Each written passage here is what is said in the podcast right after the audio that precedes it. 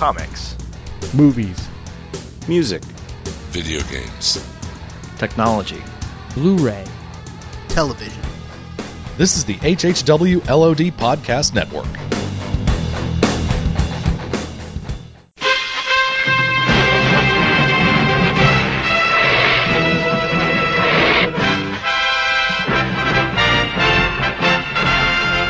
Gathered together from the cosmic reaches of the universe, here in this great hall of justice, are the most powerful forces of good ever assembled.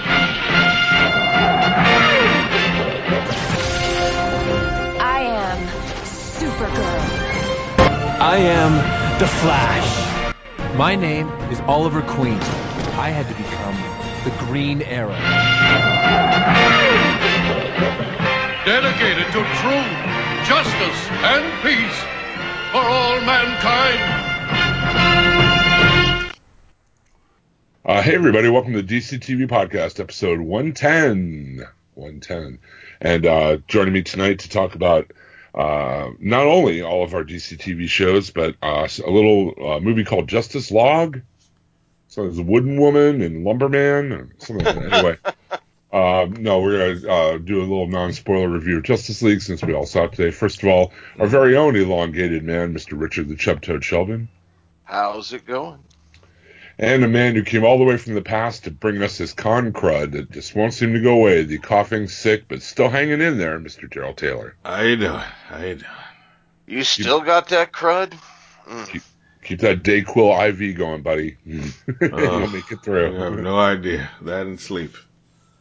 Let's, uh, yeah, sleep is, sleep is where it's at, but let's, um, but I, we couldn't sleep on uh, Justice League. Uh, as we record this, it's Saturday, the day after it uh, came out. We've all three seen it. Um, let's go non-spoiler for this because I, I imagine we'll end up doing a spoiler cast for it for Nothing's On at some point. Um, w- give me your overall thoughts. What you think? What you like? What you didn't like?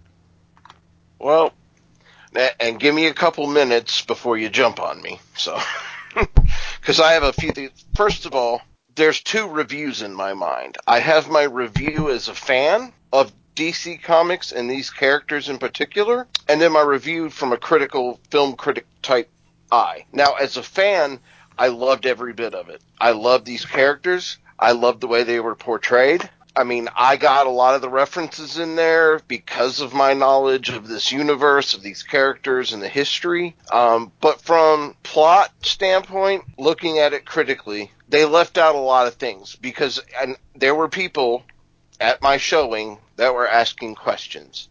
And I can see why they had these questions because they don't read comics. They don't really know these characters that well. And that was, what exactly do the mother boxes do? What were those teleportation things going on? Um, what's a new god? Who is Darkseid?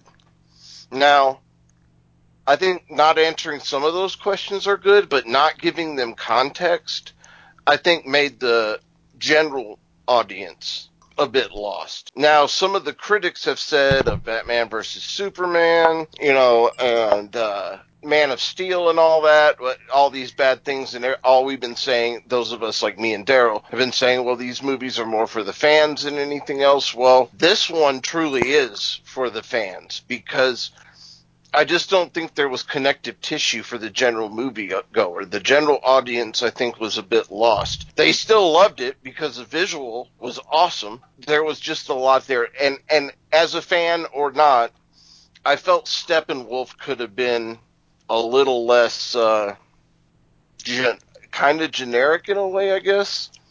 Bad guy. I mean, he was kind of like an afterthought. It seemed like, but I love this film. I'm going to go see it again. I can just see why critics had some issues with it. What's your take, Daryl? I loved it. I mean, I, I wasn't perfect, but I knew choices that were made, like not having it focused on the villain allowed them to have more time showing the team. They kind of did some of the MCU uh, kind of model of don't develop the, the villain, concentrate on the superheroes first, right? They did a heavy, they heavily gave a lot of time to the Justice League, which I think was important and you needed, kind of needed to do. So you didn't need a big, you didn't need a over uh, complicated villain that you have to devote time to. I mean, pretty much when they set him up in the very beginning, he's a dude. He's coming back to Earth now that he know he goes to Earth to Earth. They pretty much said that and conquers, right? Destroys with the mother boxes. He only came here because uh, Superman is dead in this world. That's it. Like other than that, like they're not saying who sent him. None of that stuff. We're not getting that information right now. Well, they say in the movies that like, or they say in the movie that because you know people weren't hopeful anymore because after Superman left, there was like a um, they were feeding off fear, and that ends up becoming a big plot point. at the Right, but the the real big deal is because that they don't have the Kryptonian there right to give that he was their symbol of hope, and without him, everyone and the power level. Right. You know, it's both things. He's the power Right. level and you know that that symbol. They don't have a they don't have a, a task force ready to fight, Mhm. basically, and that's why he was sent. You know that, Right. that they kind of said that in the very beginning, which is cool. It was fine. The Darkseid stuff, I, I it will confuse people and I have questions, but I get it.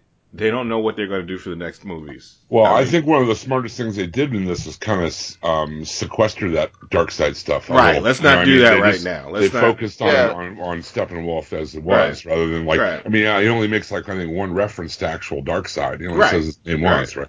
Yeah, so that's the, the smart Yeah. thing to do is until we know exactly what what we're going to do moving forward, we want to see how this movie does. Let's not put all that in people's heads expecting this stuff right now. No, So- I can, and I can agree as far as like the Darkseid piece and all that. But I just, I, I wish that there, for the general moviegoer, that there would have been a little bit more about what, generically, what the new gods are. The studio Yeah. cut 45 minutes of the Yes. out of the film Yeah, Uh, yeah, for reasons. I Well, mean, good. One of the one of the first things I was going to say was, you know, as I didn't I didn't care for Batman versus Superman in the theater as much as I cared for the Ultimate Edition. I thought the Ultimate Edition was a better movie.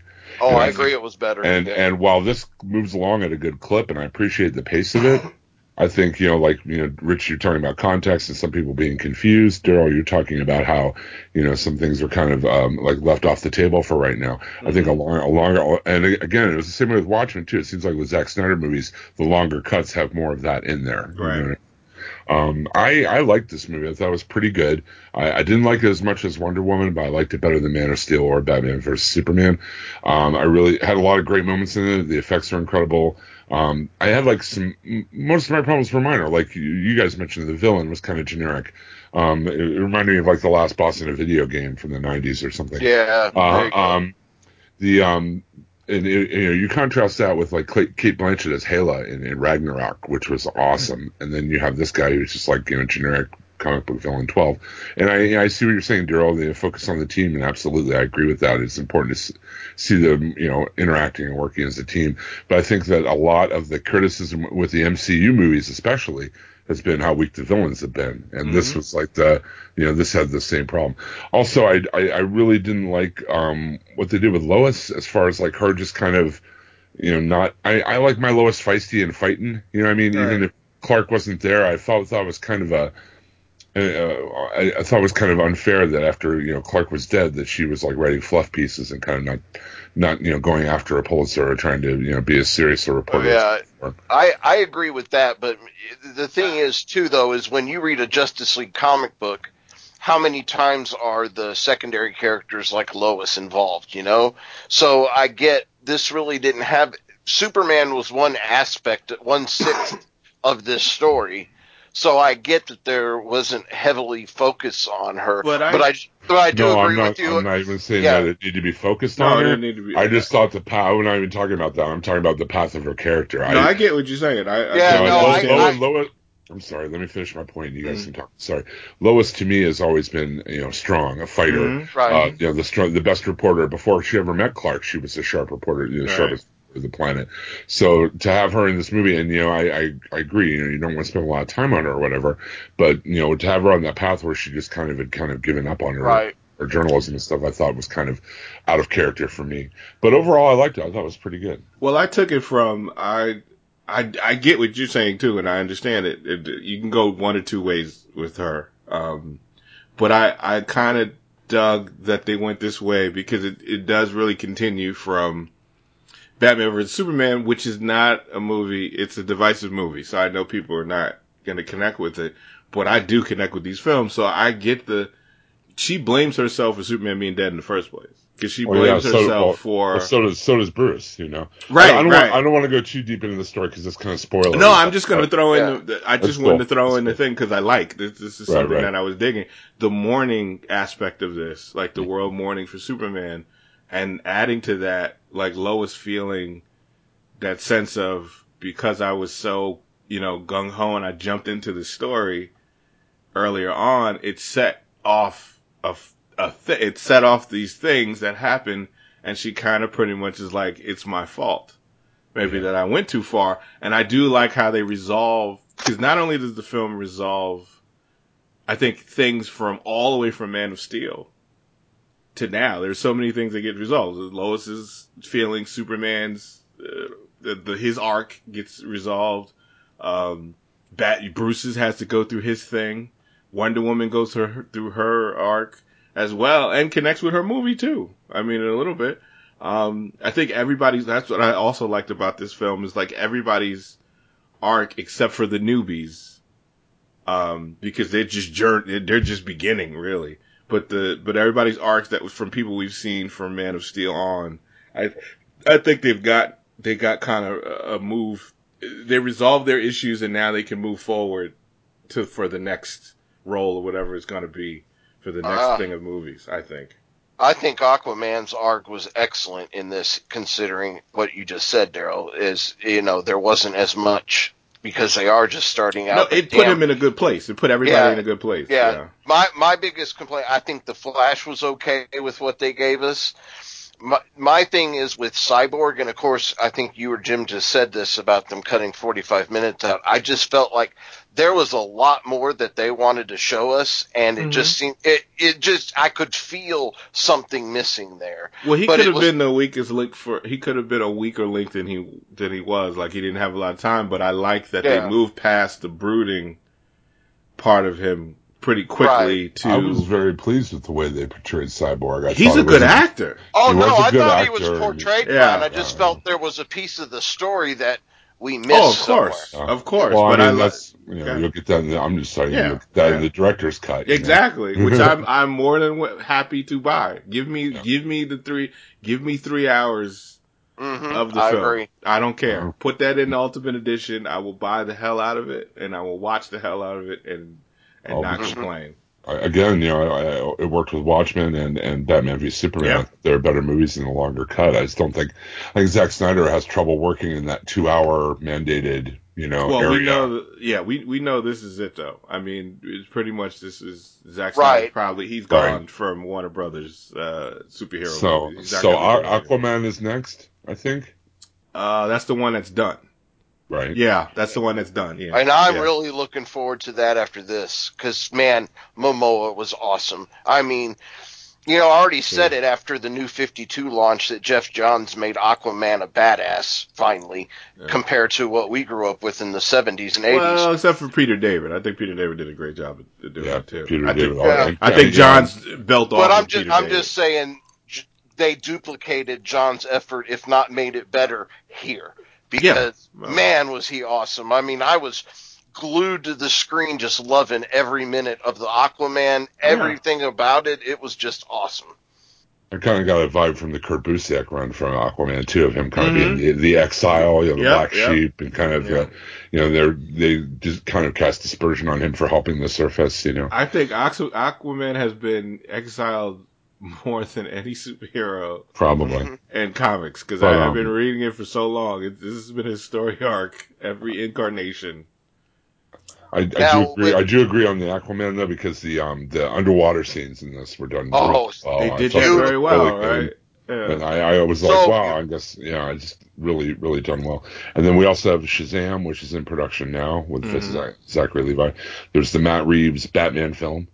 Now, Uh, the Shazam I'm hearing, though, it's not going to be connected to this, right? It Not- will not be as- like Wonder Woman was, kinda. so there'll still be a loose connection to the extended but universe. they're not gonna like it's not gonna connect right into it. Like probably now the way it's set up, like if if if a hero makes a cameo, that's fine, but they're not gonna try to do it where it's like it's continuing to another movie after this. Right. Whereas like Marvel, like even I mean, after Age of Ultron, you know, the Captain America movie was ostensibly another Avengers Mm-hmm. movie, really. You know, keeping you know having all the characters in Right, the movies. right. They want to have kind of more compartmentalized. Well, actually, it's funny. movies. It's funny how both studios are basically kind of saying that for the next round of movies, Yeah. they're not going to make them connected now as much. Like the the next round of movies will be a little bit so self-containing, Well, but in the I'm same world. with. But in the same world, but self-containing. I think. Well, Hmm? they kind of. I'm sorry. They kind of have to. I mean, Marvel's on what 18 movies now, something like that. Yeah, it's difficult. It's hard to do In- to keep it In the when- last 10 years, we have had between the two, to Marvel and DC, and then outside of that, I think it's something, I, somebody was talking about it on Screen Junkies the other day, something like 32 or 33 superhero movies in the last decade. and I think it's hurt. I, I think it's hurt movies too because they've had to because either they had to pause because the movie wasn't ready yet and they had to push back or they had to Right. change things and, And then, and and then we see. schedules. No, we, oh, I'm sorry. No, I was No, just no, saying, go we, ahead, go ahead. we see a lot of people trying to replicate that success, like with the, the Dark Universe thing that just and they've failed. all failed. Well, that's and, the- and the uh, the legendary Godzilla verse, I guess we're going to have on tap eventually. well, let's be real. There has not been one successful uh, connected universe yet. Well, James Bond, I guess he kind of. Well, that was Mm. before there was Count. even uh that was Yeah. before there Well, was Star Trek, Star Wars. Um, No, no, no, but I mean I mean in terms of uh, in the same way that Marvel. that Marvel and then now DC are doing it, they had none of the others that have come after it have worked yet, You know, you know? Like big franchises is different, but I mean a connected Right. universe like you have different films with other characters that are connected in one universe and they're trying to build off that. None Right. of them so far have worked. Like Iron Man's a franchise, but it's part of the connected universe. right. Right. But I do want to say this about this movie Mm. is, you know, it is very obvious that they're saying, especially after Wonder Woman, audience, we've heard you. Audience, we understand. And this was kind of that transition into here's what we were building towards, but not quite because we understand we couldn't really do what we thought we were going to do. But now we're giving you this great character piece and But- setting and setting the table for going forward. But if you And- look back, I th- I know people don't remember, but if they look back, uh, it's not all of it's just been that the audience wanted lighter tones. If you look back, this was supposed to be the beginning. This was supposed to be the the lighter movie because now um, after the Superman versus Super Batman, when they had talked about, it, I remember years ago when they when Snyder and they were talking about it, and and he said that this is what we're moving towards. Like this, everything Superman's gone through, all that darkness, everything's uh, Batman's gone through, Wonder Woman. This is what they were supposed to be getting to. Like, and after this, there was supposed to be a change. Like, you, I remember he said, like, hold on, you think that this is not, you know, the Superman that you that you want, you know, that you're familiar with. I think he said even in one of the movies, the the making of whatever. This is when we get to Justice League. This is what uh, I think you're going to be happily surprised at what you get, what we what we show you when we get to Justice League, like Avengers, like you know, like Avengers brought everybody together, took uh, you know, that everything was Cat was in a better place and and it set the you know set the stage and all that kind of stuff. They wanted to do that too, but Snyder has a darker way of doing it, like a very darker Right. tone for stuff. But I mean, they were going, they, they were moving towards that anyway. I just don't wasn't in the speed that people wanted. Um, two quick things. First of all, did the did you notice the lip? Did you notice the Superman upper lip thing? I thought it. I there was a little bit of a, a mark or something. Like you could tell there was something about it, but it didn't bother me. I knew what the deal was with it already Yeah, because yeah. of the the, the news. I, but pe- hearing people talk about like, oh, it brought you out of the movie. I don't understand how the hell that could take you out I of the didn't entire movie. hear- I had forgotten about that whole thing, the mustache and all that. I just completely forgot about it until so I was watching a, re- a review this morning hmm about it, and I was like, "Oh yeah." So, not not knowing about it, even though I did. It's just I completely forgot. So I think the even thinking worst- about it, I never saw. I it never even occurred to me. I so I don't I- think anybody outside of the people that really knew that happened noticed because I think a- the worst example of it was the very beginning where I was a just gonna say flashback, right? I was just gonna say exactly that. Took the words out of my mouth. I think there was a flashback Was in the it? very beginning of Superman, Yeah. and this kid is filming it, and it's like we're doing a podcast, Superman, and we want to ask you questions, and he turns around, and his face looks like it looks like the Joker after they painted, you know, like in the uh, in the um, Batman uh, eighty nine. Uh, Batman, Oh, when he painted face his is all- face flesh colored. Well, yeah, remember that? It, didn't it look like that? It had a look to it on his face. It was where it was a little off, and there was, it was a a very Hey. little off. And And if noticed- Caesar if Cesar Romero can do it, so can Superman. not not that Batman. Well, I know. The only the only thing that- I mean that was the only time I really noticed it. That's but, it, yeah. But but it's the very first time you see Superman in Right. the movie. And it's like the very Right. first thing you see in the movie, and it's like, oh, okay. Yeah, it made me go. It made me pause a little bit, and I was like, "Oh man, I hope he don't look like that." Uh, you know, if he comes back, I hope he don't look like that for the entire But, uh, uh, time he's well- in the movie. But you don't notice it. You really don't. I didn't notice it after that. Full full disclosure, I had a little restroom emergency, so I was out of the theater for a few minutes. So Mm. I have to go watch this again because I just have to see it from beginning Oh, to end. it, anyway, this is a rewatch for me. This Oh, yeah. definitely a rewatch. I mean, I'd probably be rewatching it anyway, but I'm just saying I'm going to go back maybe tomorrow, so I'll pay closer attention to that specifically to see. Because I'm just telling you, it just never dawned on me. I didn't really pay attention, so but to I, that. I, I do know that the joy that I had, I, I will say that the people there laughed, li, were laughing, and and throughout the movie, um, at the parts they were supposed to laugh at. Like I, I will say that, like there was a response from the audience that they got the the little jokes here and there, and I I felt just as giddy as I did the first time I watched the Avengers movie when I got to see all these characters that I love together, you know, live Right. you know like so to see this was another like i got to see the dc characters that i love like i love marvel characters i love dc characters i got to see i finally got to see the dc characters that i love and let me tell you the easter eggs all throughout the film were Oh, yeah. were so oh, much the, fun. the Easter the Easter egg and the big Steppenwolf flashback. Oh, you know what I'm My talking God, I was yes I was like, uh, i almost jumped up and, and and best believe it was worth it to wait to watch the end I will say, credits. I, I well, I want. I'm not going to spoil the the second uh, one, but I Uh-huh. will say that I, I like that they're going to go a different direction than Marvel is as far as like what they do with, with their super team. they 'cause, don't I mean- need to do it the same direction Yeah. right yeah I, I like that. I like that. Uh, that was intriguing. I wanted to see. Wow, I want to see that movie like right now. Mhm. yeah that, that seemed really smart. One last discussion point I wanted to bring up, and I had heard about this, read about this before, you know, earlier in the week that there was outrage over this, and I don't know if I'm outraged, but I definitely understand what people's problems were, and that is the Themyscirians. Why did they have to look like a bunch of little sex models going running around? I, got lo- to stop you. I got I to stop loved, you I that. loved how badass looking they were in Wonder Woman, and in this Uh-huh. one, it just seemed a bit gratuitous. And hold, I, I don't know. hold, hold on, hold now, on. hold but on. let me say, this is coming from the guy who has no problem with half naked women. I'm just saying, though, is I can I- see the argument why the incontinuity there. I, listen, Jim, did you see such a, a big difference with the suits?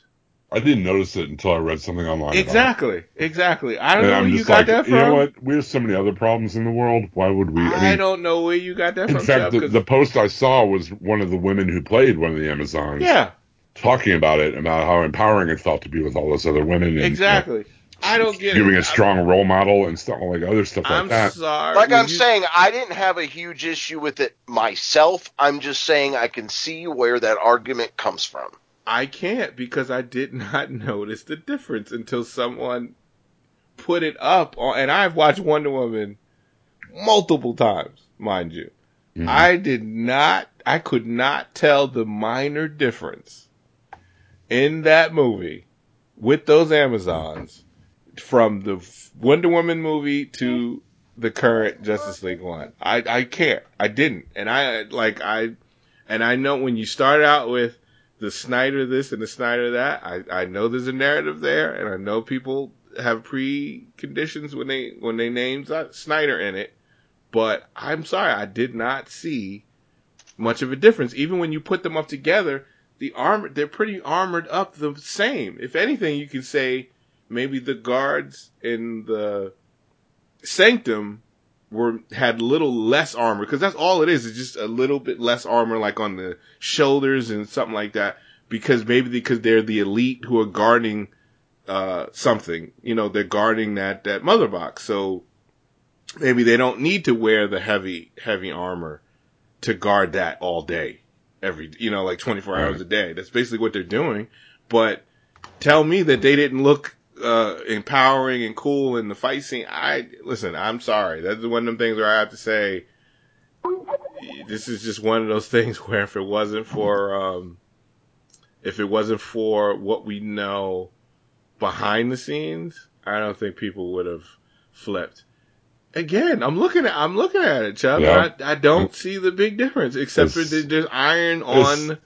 You know, it's a tempest in a teapot. Yeah, it's yeah, Yeah. exactly. Again, it's not something that I personally have a huge issue with. I just saying I can see where the argument comes from.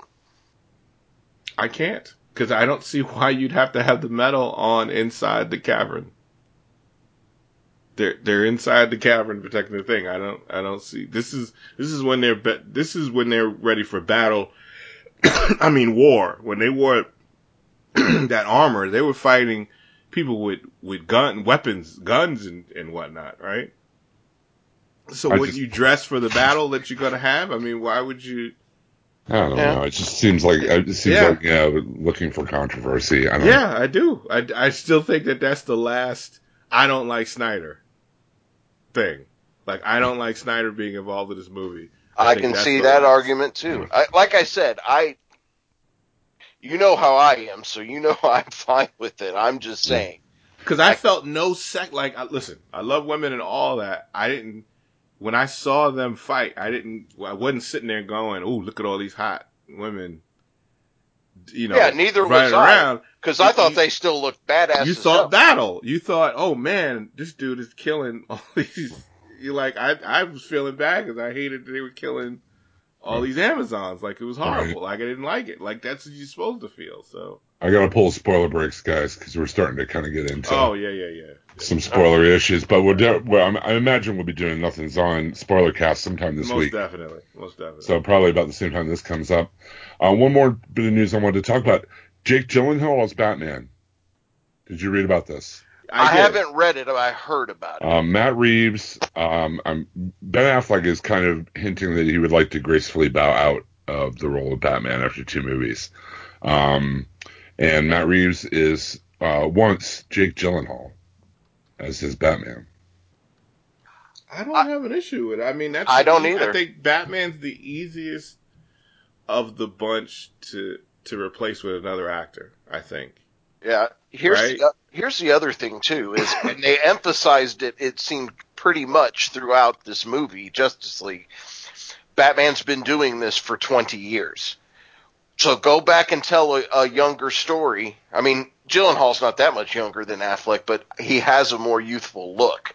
And I think that they could tell a story from any point in time in, in the Bat history and use Gyllenhaal. And I'd be great with that. I mean, it, it you know, it's a lot better than the other Gyllenhaal's performance in, Ba- in a Batman film. So oh man, I, I am not a fan of hers at all. So but oh, although I got to say the Deuce is pretty good and she's pretty good in that, but Yeah, I, yeah, I, I don't, I don't think, I, I don't have any issue if they like if he don't want to, if he doesn't want to. I love uh, Ben Affleck as Batman, but if the actor doesn't want to play the character anymore, I don't like. If Henry Cavill left, it would be more obvious oh, if yeah, they swipe out somebody for him or Wonder Woman or Gal Gadot. If she didn't want to be in anymore and they swiped it out, I think it would hurt it more than not. But Batman, I mean, you can if you listen, you put another good actor in there to replace another good actor.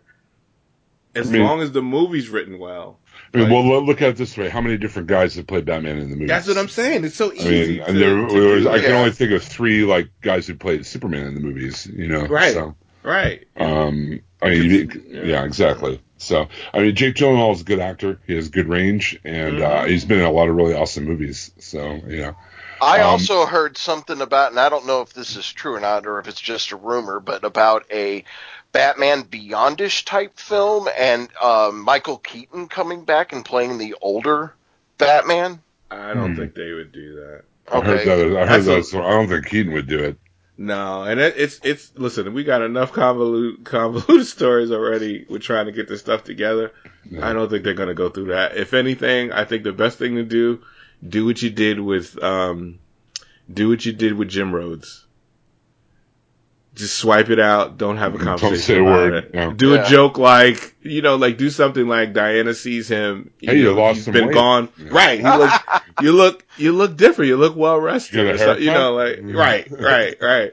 And that's now all I you gotta like do. Batfleck. I really hope that he doesn't leave. No, he's but out. if he, I- I but if he does, out. I think you're right. I think he's out too. But I if think he wants to leave. but um, I, w- I- I hope it's not just because of all the negativity. I yeah, hope, but he got a lot of stuff going on too. He's That got, a lot, ain't of, per- he's got a lot of personal stuff going on. He on. got a lot of personal stuff he had to go through, and like everything happened to him around the same time. The personal Right. stuff happened. A lot of bullshit with this movie happened. right. Warner Brothers was going through a lot of bullshit too. It was pretty great to see him on Jimmy Kimmel uh, for Mhm. Jimmy Jimmy's 50th birthday. Did you guys That see was that? cool. Oh yeah, that was cool. Uh, No, they they found see a yeah. they found a comic book that Jimmy Kimmel had drawn when he was like nine years old called the Uh-huh. Terrific Ten, Right. and they got like this cast of like oh my god, it's like Billy Crudup and Matt Damon and and uh, uh, Jon Hamm like all and uh, Jennifer Aniston like to dress up as these characters he made up when he was nine years old. But but yeah, Affleck uh, kind of introduced It him. He was the main guy. He was- awesome. He was Muscle Man. But anyway, Right. but I mean, um, I liked Affleck a lot better as Batman in uh, in this movie than in Batman v Superman. It seemed like he kind of grown into the role. But you know, if Matt Reeves, you know, if he doesn't want to do it, Matt Reeves would rather have Gyllenhaal, then I have no problem with that. Yeah. I mean, look how good Matt Reeves is as a director. I mean, you Yeah. know. Um, evidently, Gal Gadot has the clout. Um, she said she would not be Wonder Woman again if Bat- Brett Ratner was not out of uh, Wonder Woman 2, and now he is, according to. My only issue with that is, and not even an issue, but that was a non-story to me because when they said he was out, he was already out. They had already said he was out. It was He- like she, it was like a piggyback on it. No, no, like, no, no, Daryl. He was Mhm. out on any projects going forward that hadn't already been inked. Wonder Woman 2 had already been inked with him as far as the financing. So he was not completely out of Chuck, Wonder Woman was, his production company was cut. When they Yes. said they had cut all ties, I read some stuff where they said cut all ties with him and his company. That's the thing she has a problem with. They were connected with because he the RatPac thing. They had financed part of this film. Um, they had it, they financed part of Wonder Woman one, but they had when they said they had cut all ties. There was another reporter where they were saying it's a non-story because they had cut everything. They cut all ties, meaning he has nothing to do with any films of Warner Brothers right now. See, Pinned back then or not. See, the wording kind of was like she got up and said that, but then there was another report that said she never got up and said that because they had cut it every. They had already done all this stuff. And of Oh. course she said at a thing she wouldn't give him an award and and plus they had said I'm pretty sure she said, "Oh, I don't ever want to work with this dude." Right? I'm pretty sure she said Right. that. But Hey. to turn it into a news story of she gave them an ultimatum, there was no ultimatum to make because they already cut ties. They were done. Okay. Well, and this is the problem with all of these little, uh, you know, different websites, you know, Bleeding Right. Cool and That's what people comicbook.com and all that to be the case. is That- because, you know, it depends on which news story you read. And I obviously didn't read the one you read. So, Yeah, because people wanted to be. I know people wanted to be this thing where she's like, "I'm putting my foot down." I'm pretty sure though that if they did continue to work with him, that she would have done this. I'm pretty sure she would have. now didn't she go on Good Morning America or something like that and talk? I haven't seen the interview, but I thought she I- went on one of the morning maybe. shows and talked about it. Maybe. Oh. But she was supposed to give an award to this dude before this the allegations came out. She didn't know about this, and just and, and like a couple days before they she was supposed to give the award to this guy, that's when everything came out, and then she was like she wouldn't do it, and then they didn't give him the award anyway, and then everything came out, and the Warner Brothers, Yeah. you know, pretty Now- much cut. I've said it many times in the last couple of months, but I'm going to say it again. Can we please stop putting our hands on other people and act like humans? Well, without permission. Without Yeah. permission, yeah. Oh, Right. I absolutely. mean, yeah. we. I mean, most most of the shows we're going to talk about today have an mm-hmm. executive producer who is right now under fire for that Right. very very Yeah. thing. Uh, Twelve different accusers. Um, now he's ha- he's suspended right now, right? yes, and it's amazing. Like as feminist as Supergirl is, that this guy was like, you know, was allowed Yeah. to to Yeah. do this. It's kind of crazy. And Sarah Silverman, I think, had the best response on her show that she has on Hulu. When The she talked res- about Franken. No, not just Franken, but she talked about just Right. her friend. Like Louis C.K. is her friend. Yeah. Like they've known him for twenty years. That was a good piece. This she did all this awesome. is necessary when when all this is said and done.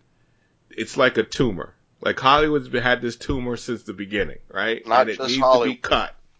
Well, anything, entertainment, period, entertainment, anything that has people of power in it, anything that has when you have people in power, Absolutely. you're always going to have this. It's a, like a tumor, and she said when it, you got to cut this tumor out, and they're and they're a thing. It's going to hurt to the core because they're going to be people that are going to be named that you would never think you, they would be named, and they're going to be people that are named that could be your friends, or you know, like people you you thought were kind to you. They might have been kind to you, but then that doesn't mean they didn't do this. Um, but it needs to be done in order for the body to to, to heal and be better, right? So I, this is what we're gonna do. We're gonna hear a lot of stuff. This is not over. This, this is Oh, far no. from And over. with that said, the ones that admit to it and and apologize for it, and it's not a pattern of behavior or or something illegal um, necessarily, uh, like um, Mr. Roy Moore, but uh, that's beside the point. I'm just saying is you need to be there for these friends too, because they're going to go down and they they're going to need help getting back up, and and not all of them, some of them yes, but not all of them is this the way that they are 24 7 and they need help just as much as these victims do. It's just we need to listen to these victims because the problem is why none of them have come out all these times is because nobody would listen to them. And that's where we have to start. We need to listen to the victims help the victims through the healing and then we need to those that are willing to turn it around and actually serve penance, I guess is the best way to say it, for their actions. We need to be there for them to help them up too. And honestly, I think that this is a lot more rampant of a problem of just men in general. I mean, I know I'm guilty of inappropriate jokes and things like that at the wrong times and stuff like that. I mean, never have I forced myself on anyone. I mean, but Well, there was that one time you tried on me, buddy. But hey, come on. you, you, you, hey, I don't I don't play like that. You you said you were willing at yeah, least no. you know after I you know applied the roofies and then held your lip and was like yes give it to me. um, I, yeah, I agree. I think people need to be listened to. The stories need to come out. Everybody needs to be listened to, and it all needs to be dealt with. Yep. Mm-hmm. Absolutely. And then the final bit I have here on Wonder Woman got moved up. It was going to come out uh, December 13th, 2019 mm. Wonder Woman 2. Now it's been moved to November 1st. So it's getting out of the way of Star Wars. To yes, say that bad. was was that the sole reason was just not to be pretty much. Week? Uh, yeah, I'm looking at the headline now, and the second line the article says they moved it to get out of the way of Star Wars, which is smart. So, I mean, mm-hmm. yeah, totally, totally smart. Why, why even do it? Why even play the game? There's enough room for everybody, you know. Exactly. Exactly. Okay, well, let's get on to some DC TV finally. After all that, Let's do it um, let's start with Gotham. Uh, the, the last week's episode was called "Stop Hitting Yourself." um, i love this episode This is uh, directed by Charlie Huston. Which a book read. He he. I love his books. I've, I've read a lot of Charlie Huston's books Mhm. over the years. Henry Thompson books, the Joe Pitt case books. I Yeah, love those Joe uh, Pitt books. I yeah, love it's good stuff. I didn't know he also, uh, you know, directed this too, but he did, or wrote, Oh. yeah, or wrote this. I'm sorry. Um, Barbara and Selina and Tabitha, the sirens, are back in business. Um, and Cobblepot sends them to, to kidnap Nigma. He's still obsessed with Nigma. Won't let it go. He won't let it go. He won't let it go. And he finds out that Enigma is, uh, uh, you know, is becoming popular and like mocking the Penguin in the Narrows. It's kind of taking, you know, taking hold there.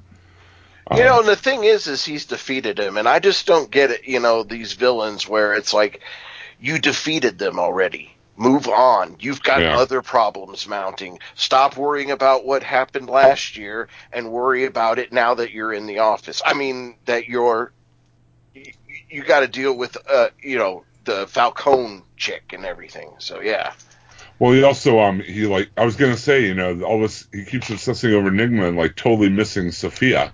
Like, Yep. You know, like totally not even, you know, noticing what's going on there. So, although I think that changed a little this week, but yeah, a little bit. Um, Cobblepot sends Bridget, our friend Bridget, Oh yeah. uh, to kill them in case they fail.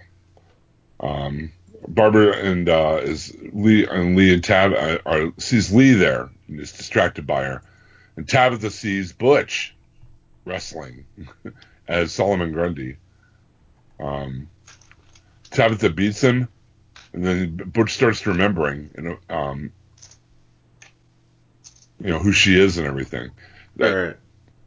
I thought they were going to go a little longer with like him being. Yeah, and I'm not sure that he's remembering who she is. I think he's just seeing these images in his head. I don't think that he has him as Grundy has really been able to put it fully into context yet.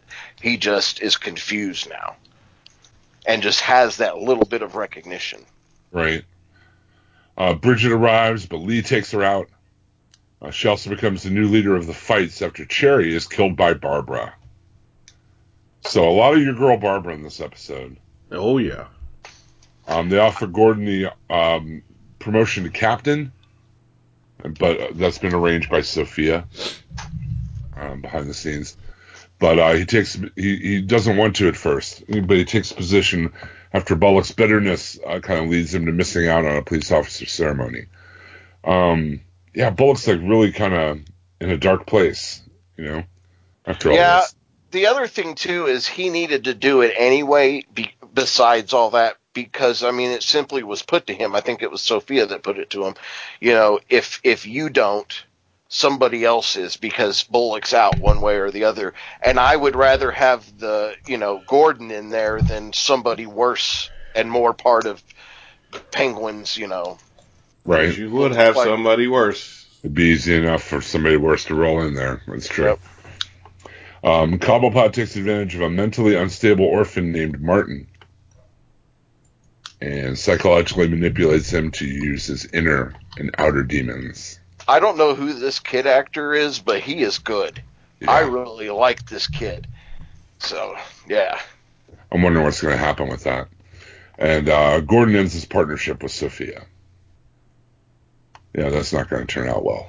Yeah, he might have ended it, but I don't think his uh, other part of his body ended it. Not by The way he what happened this week. Not the way he keep looking at her. He, he Right. can say it all he want to, but uh, one is one way, one thing saying another, and uh, exactly. Brown chicken, brown cow. This uh, this kind of seemed like a connective tissue type episode to me. I like the stuff with the sirens a lot. I like that we saw Bridget again.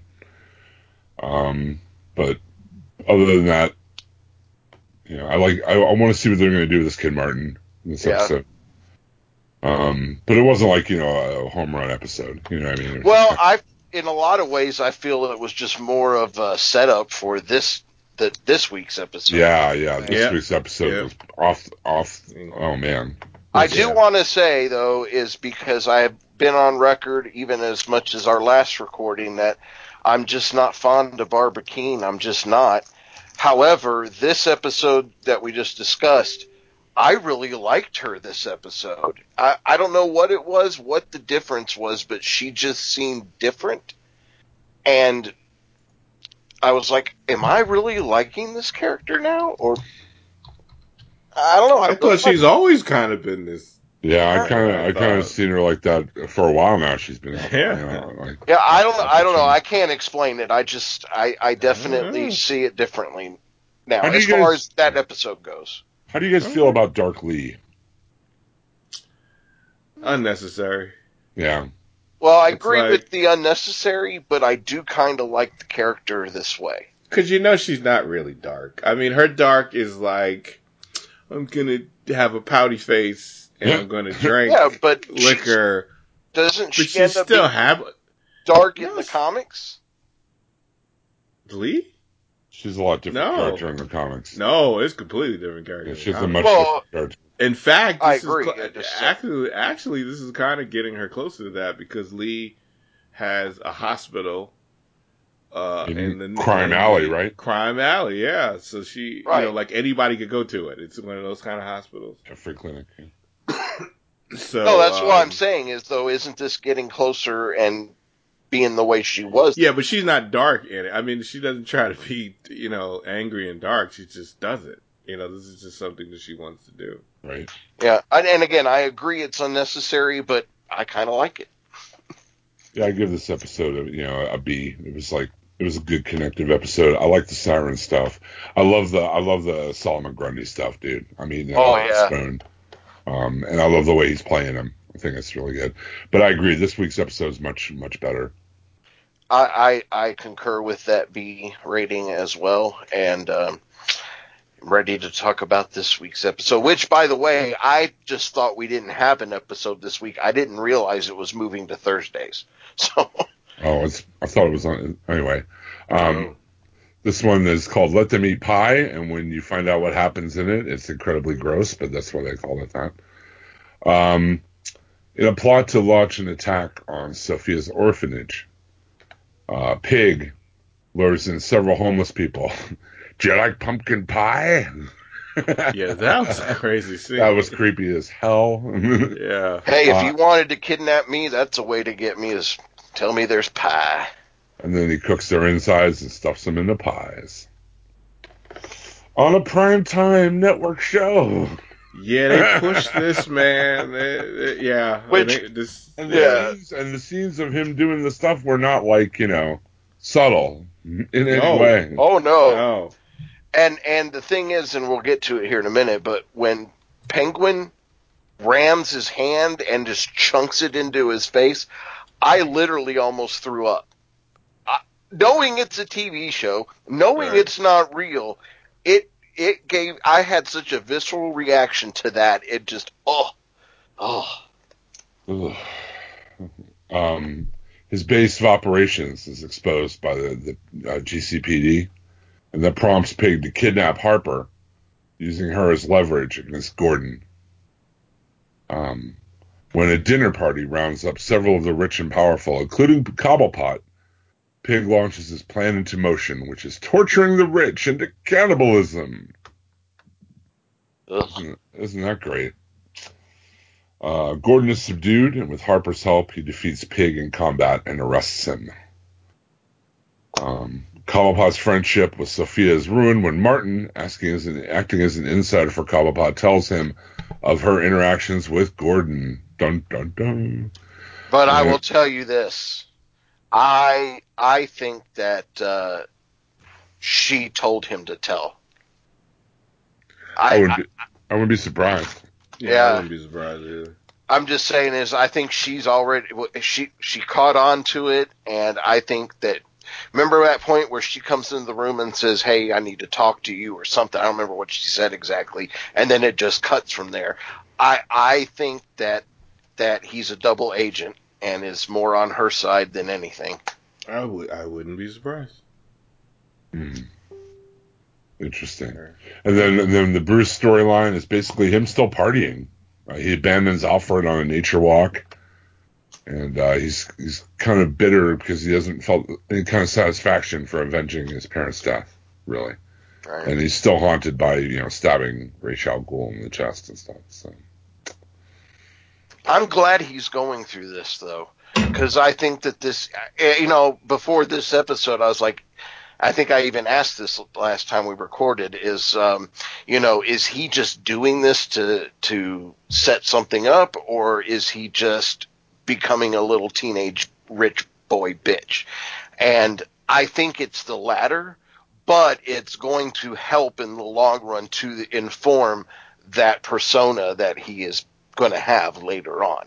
So I'm okay with it. And I definitely like a lot of the stuff between him and Alfred in this episode. But yeah, we get uh, vivisection, cannibalism, all kinds of fun stuff in this episode. Yep.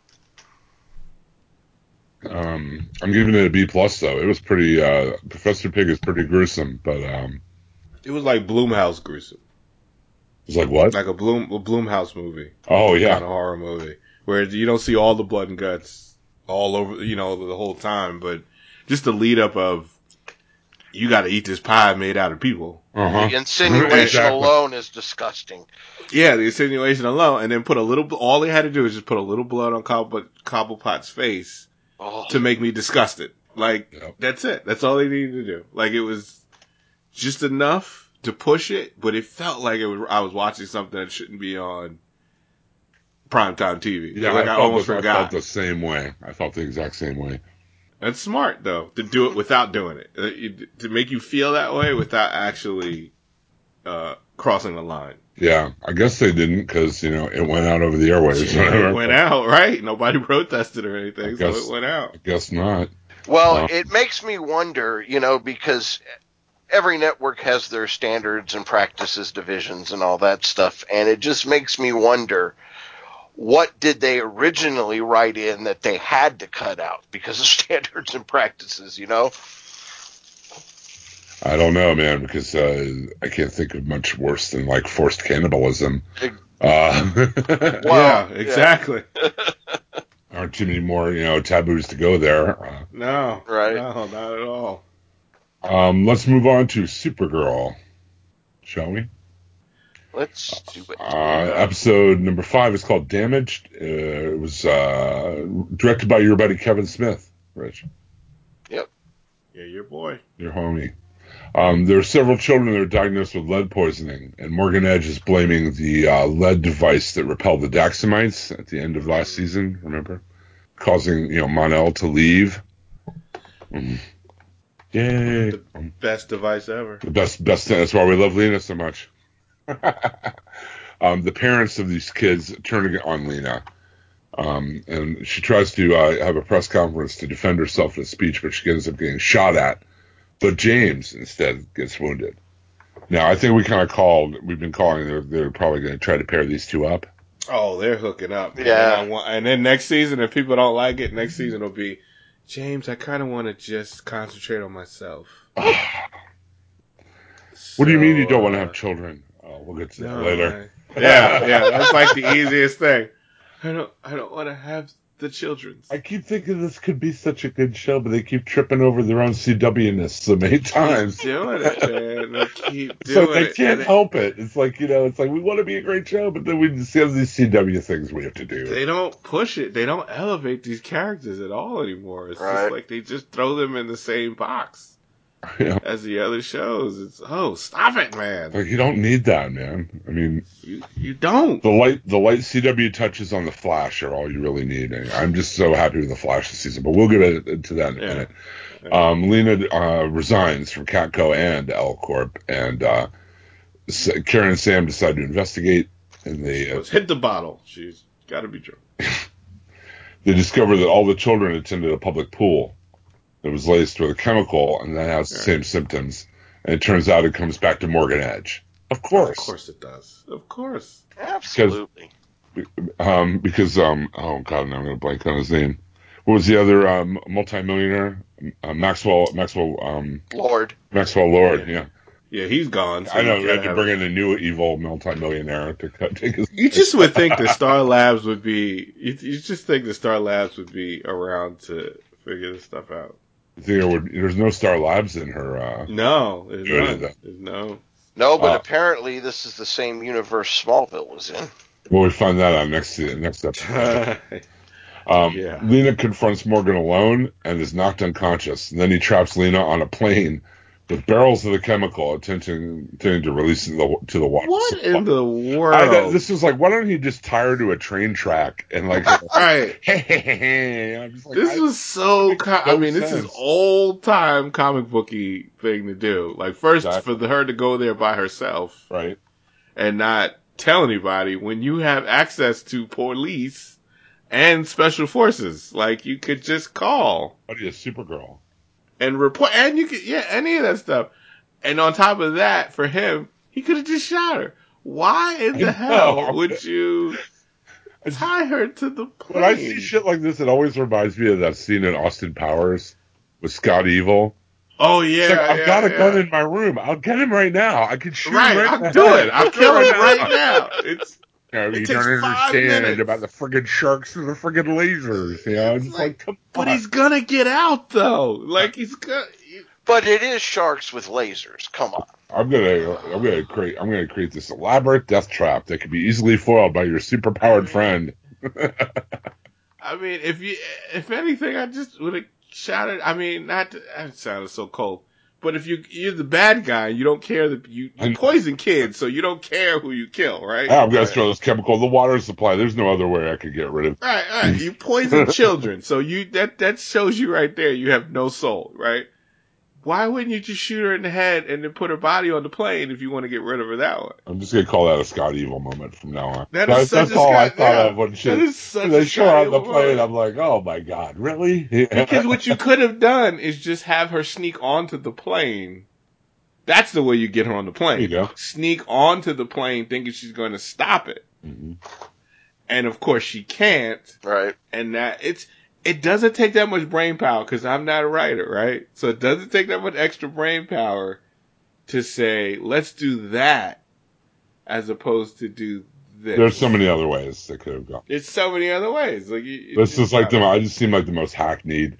I mean, the only thing that was missing was like a giant counter counting down to zero, or a, Oh my or a really long that's the only fuse thing- burning. Yeah. you know, Yeah. or, Yeah. you know, just so many things. Yeah. Oh. Of course, Supergirl rescues Lena and gets rid of the barrels, destroys the plane. No, you. Yeah. Really? Oh yeah. Oh yeah, Joe. I never thought that would have happened. It's a shocker. I mean, uh, the only person that didn't think it would happen was Morgan Edge, I guess. But he kept. But I- Oh, I'm sorry. I do like though. I I did like. There's such there like the show frustrates me so much because there'll be really dumb moments like that, and then there'll be really heartfelt moments like when she's holding the plane Mm. and she's telling Lena climb, and she's like, I can't hold both, and I and and Lena's like, let it go, let me go. You know, like you you got to get the poison out. You can't let that go into the water supply. Of course, Superman and Supergirl would say that is a super person moment. They would say, no, I I can find another way. There's another right? way. That's always That yeah. was a. I loved it. Like that's the Uh-huh. stuff that's like when I want to be like, I'm done with this goddamn show. I can't do it anymore. They do something like that. Yeah. And you're just like, oh wow, that's so cool. But then it's surrounded Right. by all this other dumb stuff. But they rush to get to that point by doing all these stupid shortcuts to get to that great scene. right. Uh, Maggie and Alex realize that as much as they love each other, they must let each other go in order to be their very best. Jim, I don't want no churn. Oh, then we're broken up, dude. We can't be. We can't G- be together. on this GTFO. GTF. Can't be together on this podcast. All right. Why hang did up- Kevin have to get that episode to direct? Ugh. I don't know. But I know he didn't write it, but it just makes me mad. They uh you know alex lets maggie know how much maggie helped her journey to be happy and accept herself for who she is and All right. maggie tells alex how stronger she grew as a person and they cry and um, Maggie's like, "See you around, Danvers," and goes off to wherever she's, whatever show she's going to be on next because she's not on. this- Right. Well, Right. they had to have one last romp in the sack before it all happened. I guess. I'm like, no, this is a bad idea. Anyway, Well, now it clears the path for her and super Brain chick. gets Yeah, better. right. There you go. Oh gosh, don't do it. Well, they have to. I mean, That's what everything's been moving toward, right? That's what it seems to anyway. Seems like it, yeah. I just want to see. It just was so hackneyed and, like Daryl said, comic booky in the worst way. In You know, the worst way, for sure. in the tropey, the tropiest way possible. Yeah, I, there were a lot of little things about this episode I liked, but the whole thing, nah, I, I'm with you. I, I'll give it a C plus, but it's you know it it really could have been done better. Daryl nailed it, man. They, they they get these great action scenes, like these good moments, and then just plug it up with all this other crap. Just Yeah, I agree agree. more. What is our? uh Next, I can I. Oh, I'm see, sorry. well, we did we do our our letter grades or whatever. we Yeah, just he- did, we just did. It's up to you, man. Oh, oh, all right. Uh, uh, C plus plus. Mm. it got double pluses. It's a programming Well, language. because of that. Yeah, because of that that scene with the plane. That was such a plus plus. Yeah. Yeah, you, I really think you hit the nail on the head with that. They have these really nice moments, but there's just so much other stuff around it that's not Right. not working. Uh, the next episode is Midvale, the flashback episode. Um, in flashbacks to 10 years ago, Alex and Kara do not get along until a classmate is murdered. Before we get into it, I have to say how they cast those two, the young versions, was really good, especially Kara. I was like, damn, I was thinking, did they do some like Captain America, the first Avenger magic, you know, like with Steve Rogers? Because I, I swear, I was like, that looks just like her. And then I Yeah, looked they look like they're kids or something. Yeah. I don't. and I looked the actress up, and now she has different colored hair, and it's Right. obvious she's wearing contacts and whatnot, color contacts in the show. But you know, because she doesn't really totally look like uh, M- Melissa Benoist, but man, they did such a good job on her for this, and Yeah, they even did. the Alex one I thought was really good, but the one for for Kara, I was like, wow, that was really good casting. Yeah, I thought the I thought the uh, the young actresses were good too. They had Oh, yeah. some of some of the same mannerisms and stuff. It was, it was Mhm. good. Um, the duo find the uh, dead the classmate's missing laptop, and it's got incriminating photos of several people, uh, with the only undamaged one showing a teacher kissing Alex's best friend. Um, they send the damaged photos off to Chloe Sullivan, Clark's friend, for repair. Now go ahead, Smallville guys, weigh in. Well, here's what I want to know is when did she have time to look at that stuff while she was running her sex cult? That's the actress, not the Oh, character. okay. Sorry. I'm still dumbstruck by that. So does this mean super? Does this mean the Superman is is uh is in uh, or Supergirl is in Smallville continuity now, or is this just a character? I mean, Chloe Sullivan, was she? I don't remember her from the comics. She did appear in the comics They threw her in post there. post Smallville. Post Smallville, Yeah, okay, after yeah. Smallville. I knew she was a Smallville character. She was in like Arrow for a minute. They threw her in Green Arrow for a second, Yeah. which is And- weird. It's just strange the way they did it. She wasn't really in there much, but she was. No, no. Someone tries to kill the two of them. Um, the teacher is arrested, but Alex learns of the teacher's alibi, and she goes to tell the sheriff. And Kara learns from Chloe the sheriff is the one who is involved is the real killer. He's involved in the drug trade.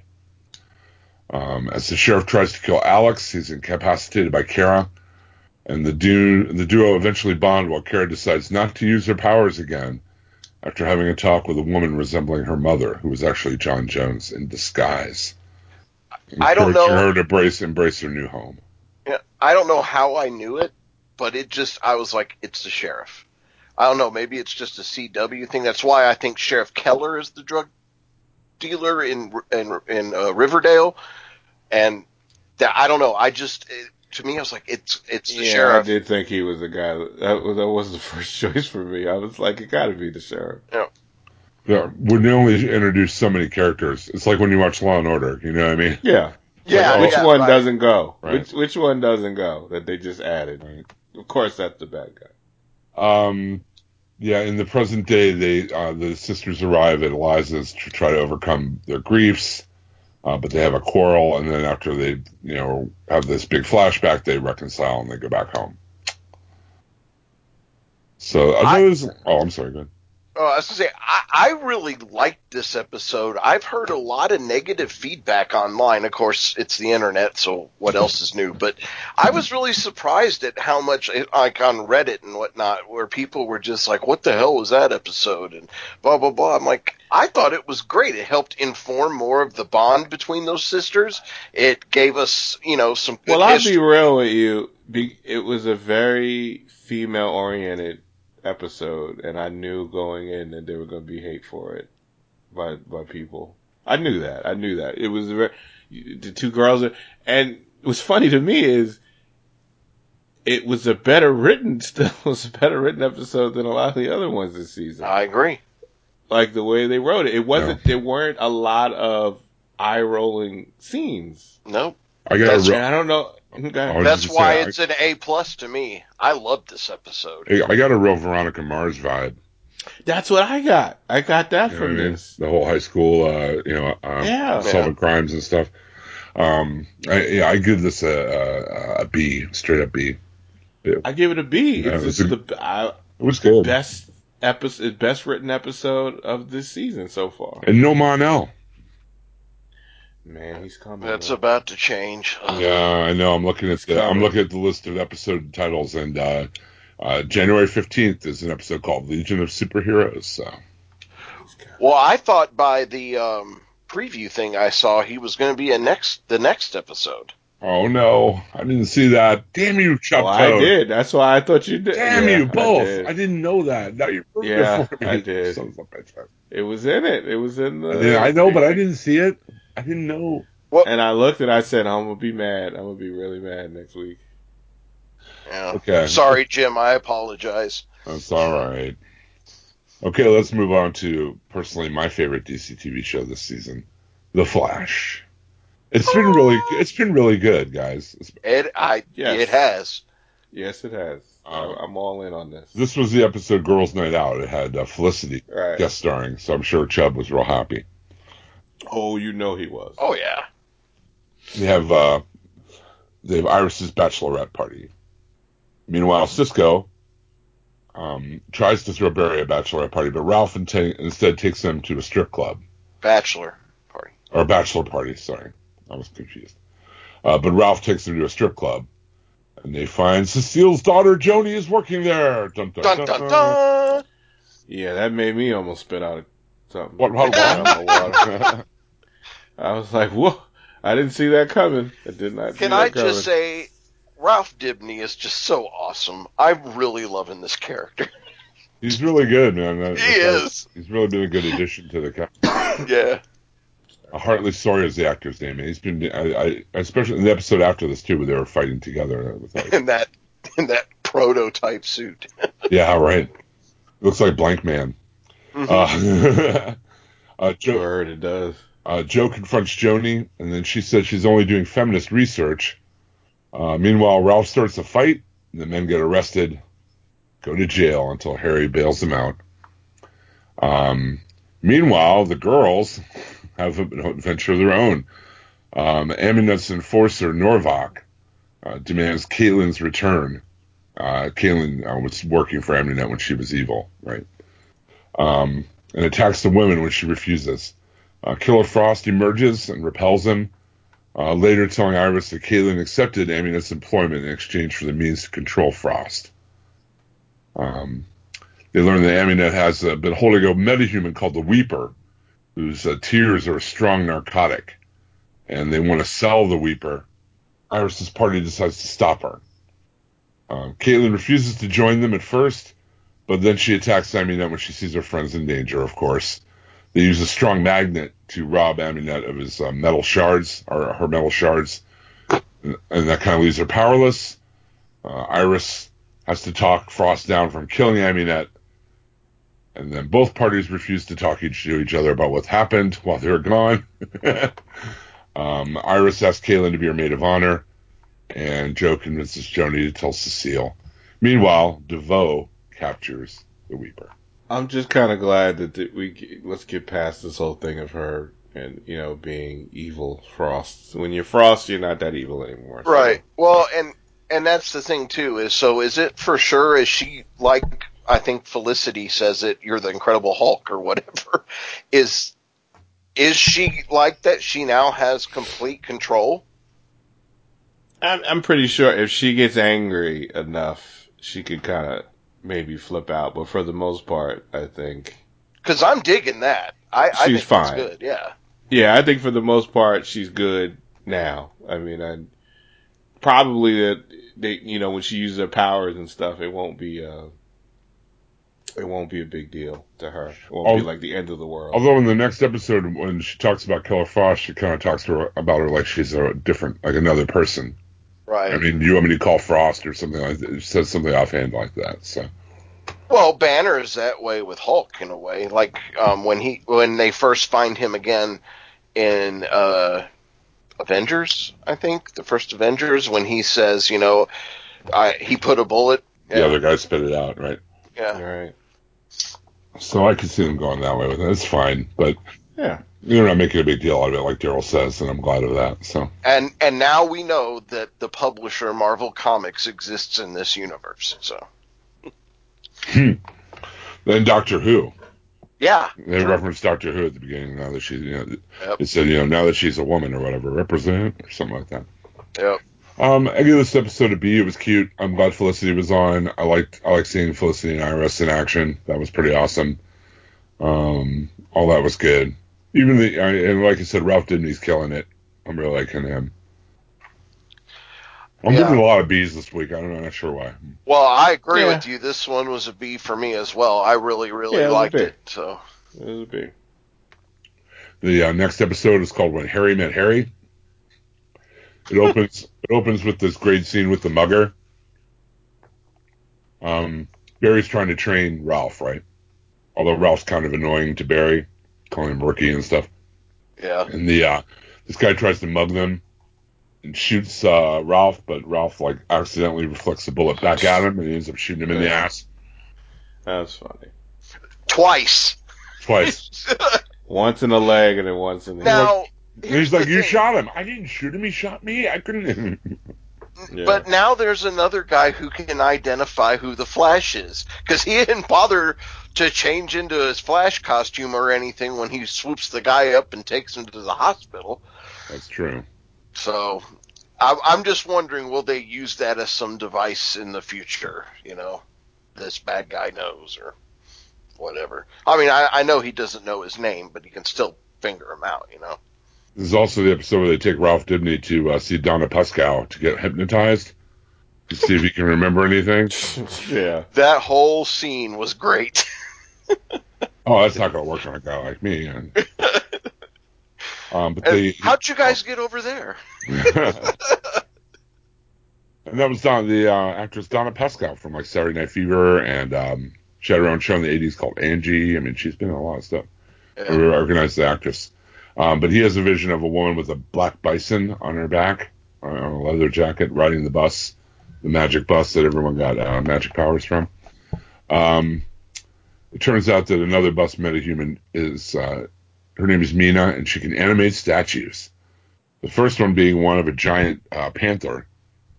Um, they find the blood inside the statue, so they kind of, you know, figure there's got to be a meta of some sort. Uh, Barry and Joe do at the crime scene. The thing I, I kept thinking though too is if the blood stayed in the roof of its mouth like that, if that really mauled that guy, why wasn't the blood everywhere else on its face and and whatnot? But I'm being picky. Sorry. Um, she's stealing pieces of a black bison necklace, which she claims belongs to her tribe. Um, when Barry and Ralph first catch up to her, Ralph is in his uh, stretchable suit that looks like Blank Man. Uh, she attacks Barry with a caveman statue and attempts to get away. Um, Ralph chooses to stop her, but a little girl is hurt in the process. And, um, and Ralph kind of regrets his actions. He's kind of learning that, you know, his first job is to protect. His second job is to get the bad guys, right? Well, Barry told him, and Barry told him, and Barry told him, but until that little girl got hurt, he couldn't understand. Right. And and luckily, she ends up being okay. But it was a good thing because that's what ultimately finally taught him what his role is. Right. Um, Mina escapes the PD, and she goes after the last necklace piece at the museum. This is a great sequence with Barry and Ralph and her in the museum with the T Rex. And I thought it was awesome. Uh, Now- brings- oh, Before you get to that, though, you you just glossed over the the escaping from the police. I thought that that was a brilliant sequence. The whole thing with animating that dummy when they were test. Which why were they testing that in the foyer of the police department? That made no sense to me. But it still was cool how she actually escaped. I thought I really liked that. So Uh, Barry uh, arrests Mina. Ralph saves the security guard from the skeleton. He throws a Sue, uh, um, a, like a, an antique into the air to distract her so he can put the cuffs on her to dampen her powers and then catches it, of course. And uh, Ralph reveals later that he mailed the necklace back to Mina's tribe before, you know, taking Mina to Iron Heights. And then he visits the little girl in the hospital, makes balloon animals out of his hands, which is kind of gross. Um, yeah, it did look kind of gross. Meanwhile, It did. It did. Cisco tells Harry he has no friends. Harry's like, hey, I have friends. But they're all him from uh, alternate universes. Exactly. There's the nihilistic uh, German version. There's the Richard Branson, Matthew McConaughey version. then there's the um, the android version from like uh, Mad Max, Fury Road. and Harry the Gray. You're a wizard, Harry. You're a wizard, Harry, right? Um, between the between the four of them, they uh, figure out that DeVoe is a man named Clifford DeVoe. I love the sequences though with Tom uh, with Tom Cavanagh playing off himself. It's pretty great. Um, Barry and Joe head to DeVoe's house. They have all kinds of backup. They're all like, okay, you know, we're all around the house. They're just taking it out. And he opens. They open the door and they find out that he's a middle-aged man in a wheelchair. God Yeah, well, we know what happened with the last bad guy in a wheelchair on this show, so that, you know. I was gonna say that should be a signifier for him right there. You know, after a while since the wheelchair. yeah, you just automatically just start beating on him. He's the Reverse Flash. Kill him. Yeah, exactly. Now, I wonder though, is the DeVoe that we see before this in the cutscenes and all that of, you know, when he's talking with his, I guess, wife, but the assistant or whatever, I wonder, is that in the future? I don't know. I'm just wondering, Or can it he, could- s- Could is be he virtual. able, Could yeah, be virtual. yeah, could yeah, be. that- Her name. Her could be name's the mechanic, by the way. Whether he's his wife or not, I don't know. But she has her own, uh, according to the list, the cast here. She's a mechanic. Because I'm just wondering if they're seeing through time what's happening, and I don't know. I just was trying to figure out why why does he look so different or what have you. But I guess we'll find out soon. I guess. Um, but yeah, I, uh, like you said, it could be virtual, it could be in the future, it could be a lot of different things. Uh, I give this one an A minus. I really liked this episode a lot. It reminded me of reading like a good done in one comic. This is, uh, you know, Flash going after Meta. I loved him in the Ralph stuff. I love the lighter touch this season. I'm just, I'm, I'm digging it all around. So Yeah. Now, what was the title of this episode again? when Harry met Harry, When Harry met Harry, because I thought it should have been Night at the Museum, but that's just me. Because you're right, that whole sequence with the T Rex and all of that was great. Um, I give this one an A, solid A. I really like this episode. It was like a one and done comic, as you said, Jim, and I, I'm just I'm loving this season as much as I did the first season. Hey, I mean, I pretty much same way. sweet. Let's move on to Arrow, the return of Deathstroke. Are we Yeah. skipping Legends?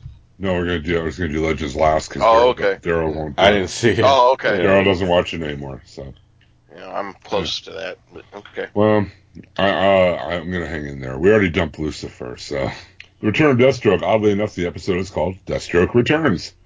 Um, Slade comes to Oliver to ask him to help uh, find his son, who's being held prisoner. Save my boy. I love Manu Bennett as Deathstroke. I know Joe Man- Manganiello is probably going to do a great job as well, and, uh, and all that. But I, I just I really, Yeah. like, I really I've always liked this character. The two meet up with an old ac- acquaintance of Slade, and he provides them with info they need. And they get to the prison, and Slade instructs Oliver to find his son Joe.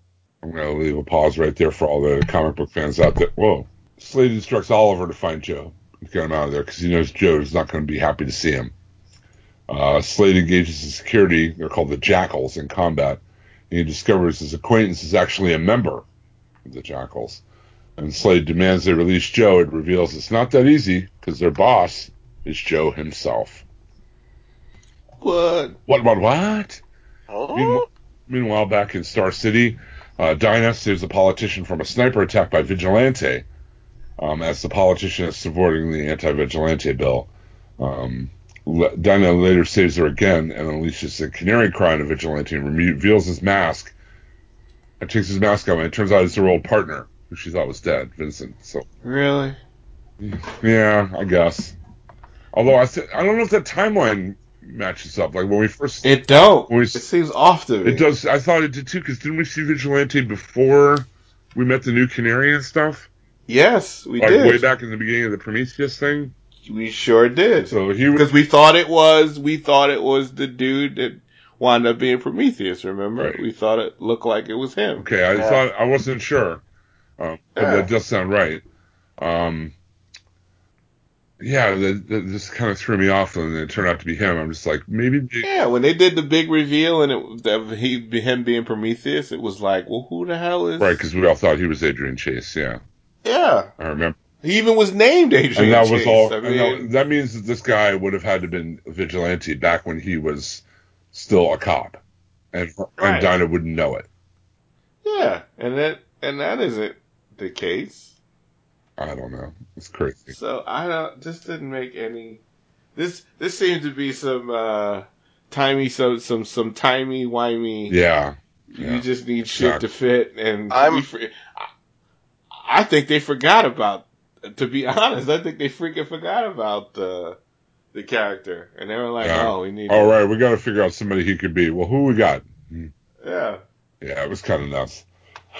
Um, he later attempts another assassination uh, at a TV interview, he's, but he's met by Dinah and shot in the head by an officer. And Vincent reveals that the particle accelerator changed him too, and uh, claims he didn't tell Dinah he was. Yeah, he became Wolverine, and claims he didn't tell Dinah he was alive, as he believes their work as cops was, you know, not doing anything.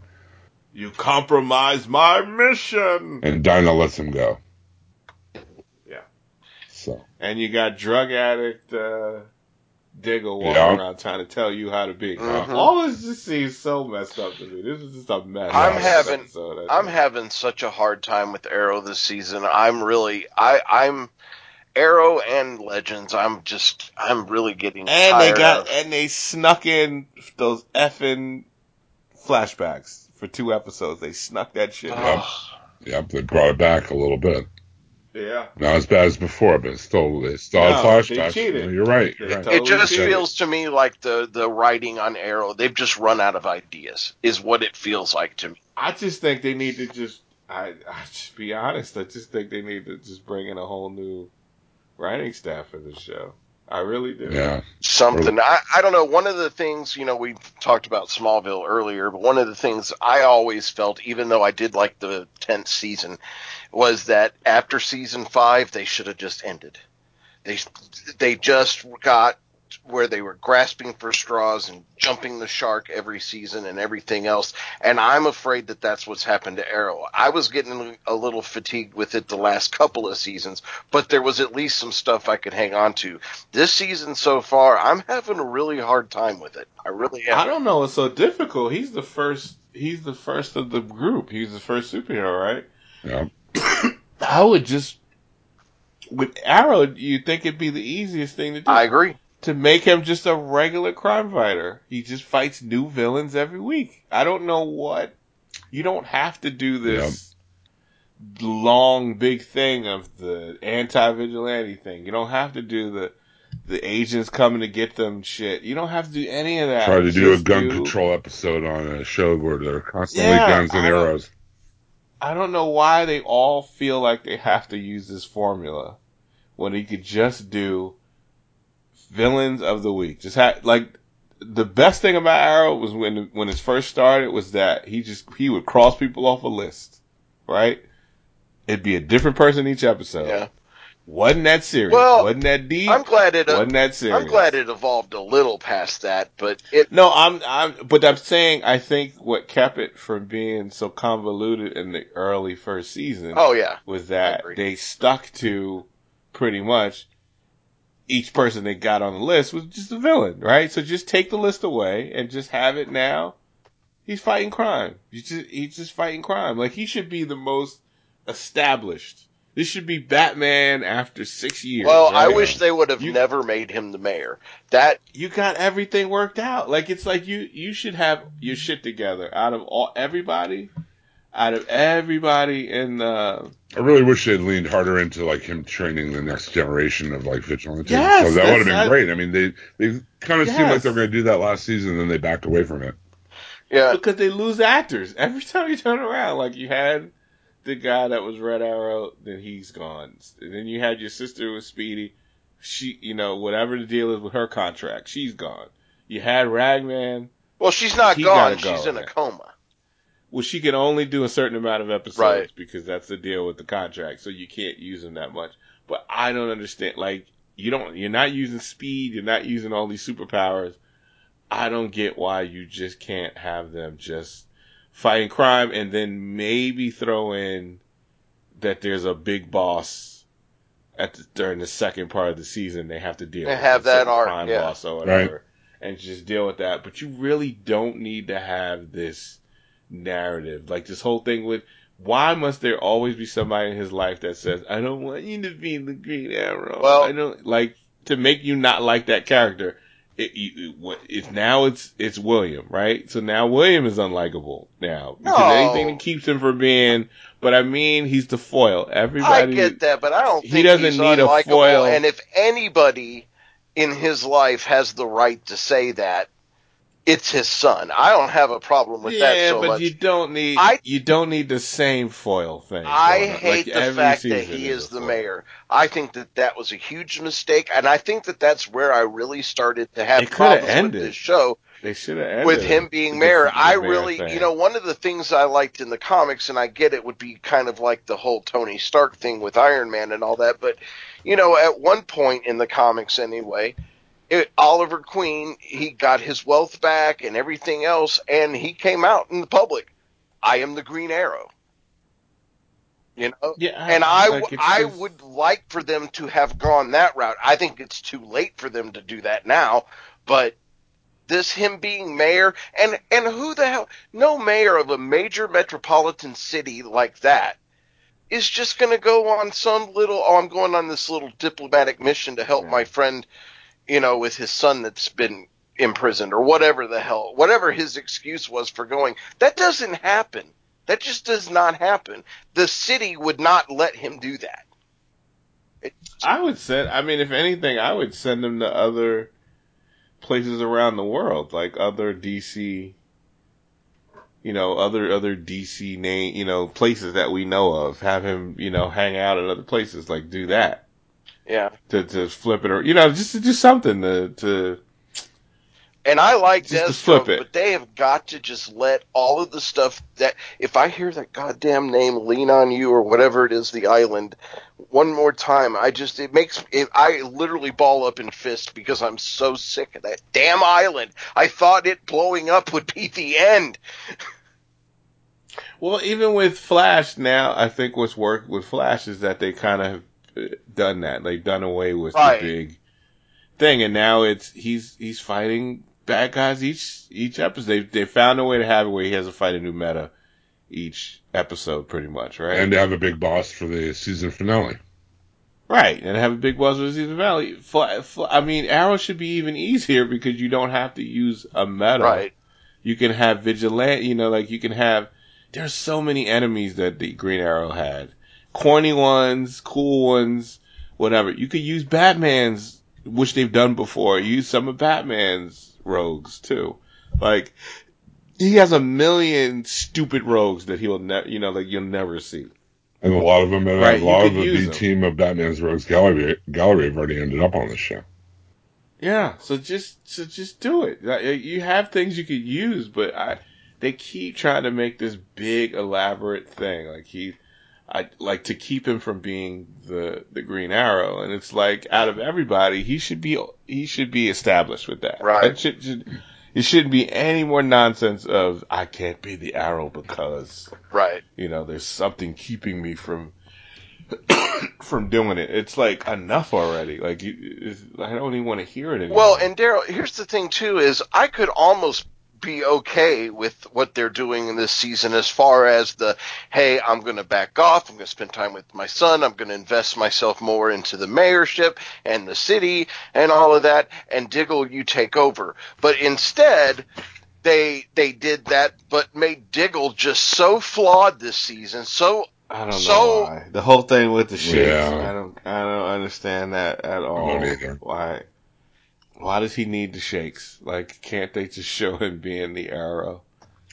They've And just anyway, made Diggle so and- lame. And Diggle, I mean, Diggle used to be one of my favorite parts of this show. And first they make him lame with that stupid helmet. And then they're like, you know what? He is so lame, we couldn't make him lamer. And then Ollie's like, hold on, hold my beer. And then says, okay, let's have him take over and he'll be this weak minded. I, I don't know. I just, I hate what they've done to his character. I hate it. Anyway, I give this one a D. It was bad. Uh, even with D Yeah. for Deathstroke. Even with Manu Bennett in it, it wasn't. It wasn't uh, really good, and uh, that bums me out when you, you know you have one of my favorite characters on the show, and yet you can't get a good episode out of it. So Yep, I'm with you. I- D. I give it a D minus and a note home to their parents that they need to sign because this is bad. plus And the I- flashbacks, man. Yeah, if if it the only reason it didn't get an F from me is because of Deathstroke. I I do like that character and I do like how it, he's portrayed, but other than that, I I'm really I'm having a real hard time sticking with Arrow. Okay. Well, the next episode of Arrow is called Promises Kept. We'll get through it quick since we've already kind of made our displeasure known on the last episode. Yeah. Um, Slade and Oliver continue to try to persuade Joe to leave with them, but Joe refuses. He claims that he's seen his father kill someone before he'd been influenced by Mirakuru. And then Slade tries to explain it was a paid hit, but Joe refuses to forgive him, stating that learning who his father truly was led him down this path. So many daddy issues on this show. Oh, yeah. Uh, Joe and Slade end up fighting until Oliver steps in and then Joe escapes. Uh, Slade tells Oliver to continue to try to find his son, but advises Oliver that he better get back home, not wanting Oliver to make the same mistake he'd made. Uh, meanwhile, Team Arrow finds out about John's tremors. Uh, John apologizes to everybody, and Curtis offers to help John the same way he helped Felicity when she was injured.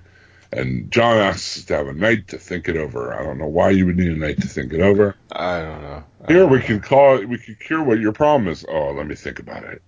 This is basically a pilot for the Deathstroke. Yeah, well, I I almost feel like the they should have taken the Deathstroke parts and had one episode, and Yeah. then they could have taken the other parts and had another rather than splitting it up. I'm with that. I'm with that. Give me, give me Deathstroke pilot. I'm, I'm fine with Yeah. that. So I guess one a D as well. It just was kind of, you know, You know what I wish? when when, I- when Arrow. I'm sorry, real quick. When Arrow for me is worse than Legends, that's saying something, man. Yeah. Um, I really wish what they would do, despite what I just said a few minutes ago, is have another like weird, you know, dangerous episode on Lian Yu or whatever it's called, and then at the end he gets knocked out somehow or whatever, and then the very next episode it's him waking up, but it's him waking up from being knocked out five years ago and this has all been a dream, and now he's coming back and going to be the Green Arrow, and we can start all over fresh. How about that? Let's J.J. Abrams Star Trek this bitch. That's what I want because this is just this one to me D again D minus because of only because of Deathstroke because my God this is just terrible terrible. All right, well, Daryl has left us, and now we have to talk about uh, Legends of Tomorrow. Yay! Yay! Um, the uh, episode five is called "Return of the Mac." Uh, Nate uh, discovers a pattern to the anachronisms that are popping up, but there are two that are outside of the pattern, and there's uh, the Kuasa's attack from last uh, episode there, Right. and uh, the other being a suspected vampire in Victorian London. Uh, the legends arrive. They meet up with Rip, and he's investigating Malice, an ancient arch enemy of the Time Masters, who uh, I found out this week is going to be played by John Noble from uh, Fringe and uh, Lord Yeah. of the Rings and stuff. Yeah, so I, I'm excited for that. I, I'm a real big fan of him, at least from Fringe. I'm. I, there's something else I saw him in too. I can't remember what it was, but he's been in a bunch. I mean, he was the main reason I him and uh, Olivia was the main reason I watched Fringe. They were both awesome. Well, So- Olivia's on uh, Mindhunters now. Yeah, I just watched Netflix. that uh, uh, middle of last week, and wow, I was Yeah. really surprised how much I liked that. It's like Criminal Minds if they didn't have to be on network TV. Yeah, like Criminal Minds origin story or something. Yeah, Um, he thinks the anachronisms that they're looking for, the one, the outliers or whatever, are part of Malice's plan. Uh, they discovered Damien Darhk's body, which I guess fell through a, Ugh. a temporal rift into this time period. Go ahead. Now, don't get me wrong, because I really like that actor. He's a good character actor, and you know, his his Damien Darhk when he first shown up, and the second time he's shown up, and I don't know how many times it is now, but when he first showed up, I I really liked the character. Um, both he originally showed up in Arrow, right? Mhm. Arrow, and then it, yeah, Yeah. um, it's haven't they dealt with him now in every season of Legends? Pretty I mean, much. can they come up with something new? I mean, I again, I didn't have a lot of problems with that character, but now I do because I'm tired of seeing him. Just like Barry has a Flash villain he has to deal with every season, except for this one, thank goodness, so far anyway. It's it's like, okay, come up with something new. You've got all of time and space to play with. Be like the Doctor, man. Just live it up. Yeah. You don't have to have this one note, and that's what they they're doing. They keep bringing it back for sure.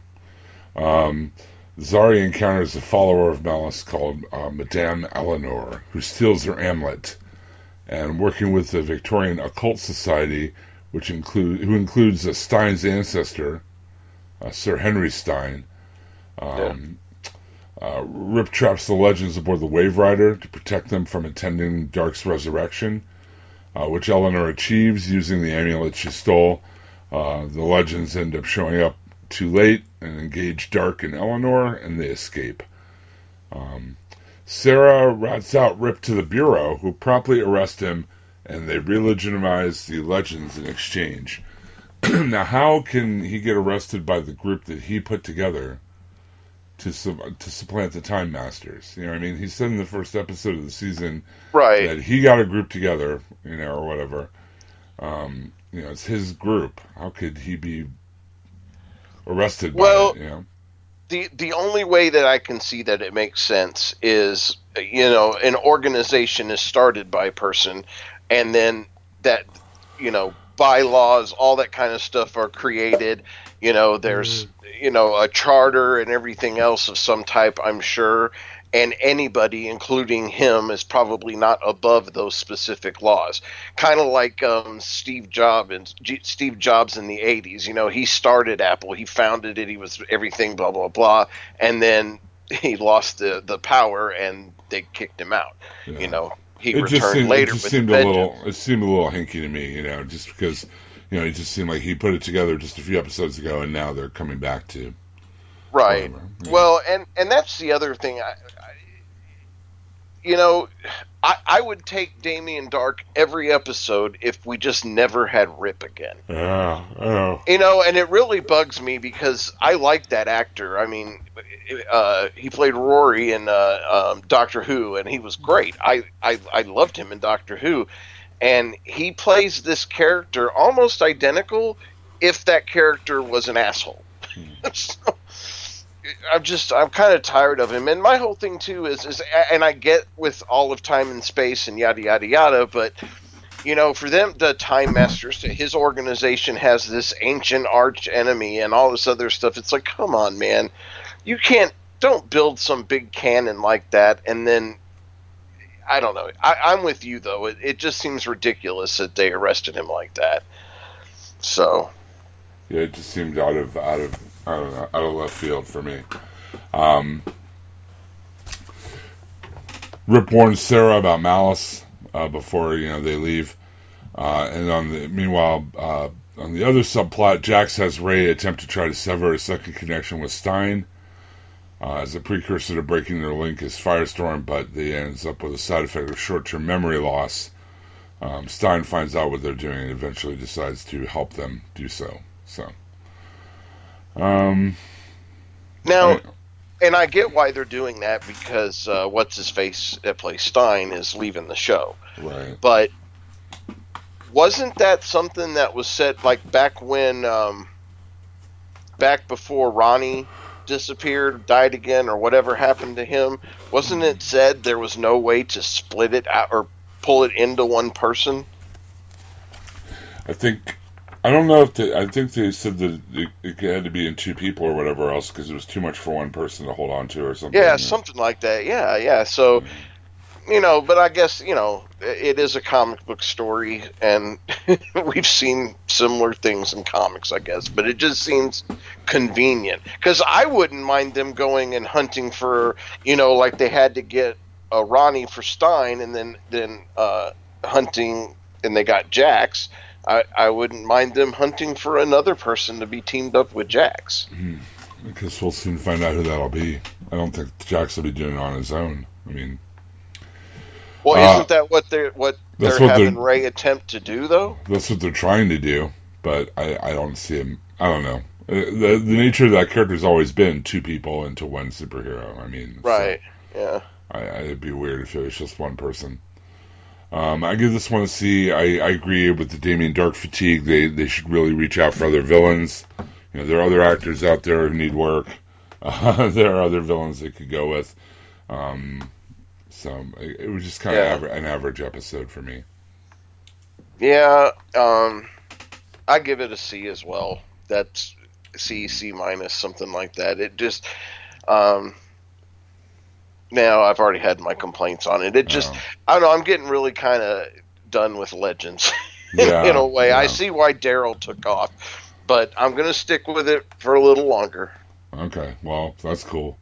I also just have to talk to myself about it. Uh, the next episode, episode six, is called Helen Hunt.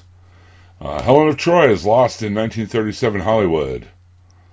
Uh, an anachron- another anachronism they're looking for. They also run into Kuasa again. Turns out she's a granddaughter of Amaya. And uh, Yeah, and that, and that I'm kind of liking that storyline, that whole thing with them, the totem bearers or whatever. right, I'm I'm, I'm kind of digging that storyline. So this this episode though, the way it started out, um, uh, this was my tweet from when I watched it. I said not completely through the opening credits of this week's Legends of Tomorrow yet, and I know they have truly jumped the shark for sure this time. Now using old rehashed at Disney tropes. I think I'm done with this show. Hashtag Freaky Friday. And then as soon as I tweeted that, they come around and raise like, "Oh, they've totally Freaky Friday." I'm like, ah, yeah. Well, because of Martin or uh, Ray trying to pull apart Martin and Jax, yeah, They end up switching bodies, like you said. And with the help of Hedy Lamarr, not Hedley, but Hedy, because I don't want to get sued.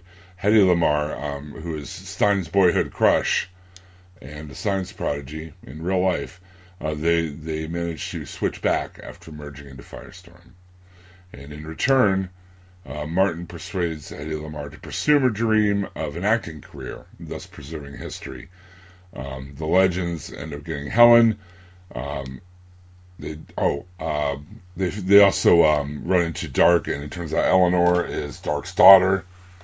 which is Um, interesting, um, especially since she's Lucifer's mother.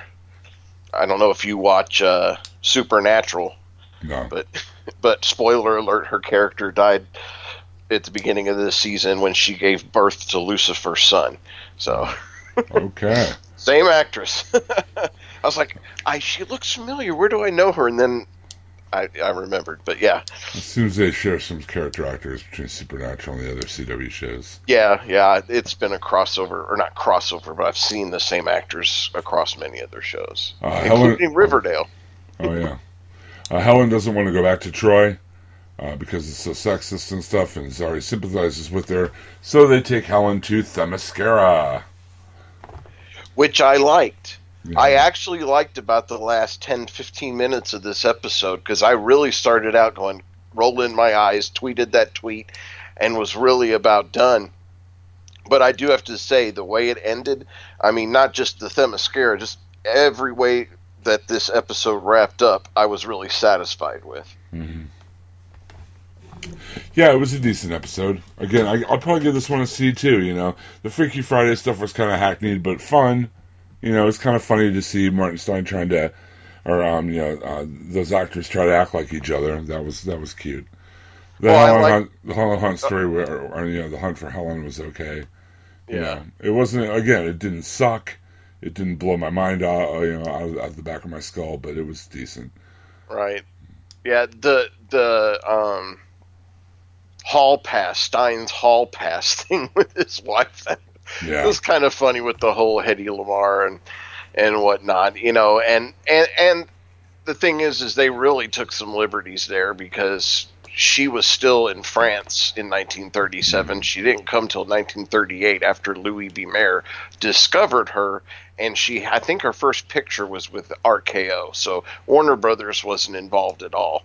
Um, I don't know if they did many pictures with her at all. I think the only time that they did anything is when she sued them in the early 70s for the Hedley Lamarr, like you were joking about. right, right. So, but um, yeah, the first 20 minutes to half hour of this show, meh, I was really kind of done.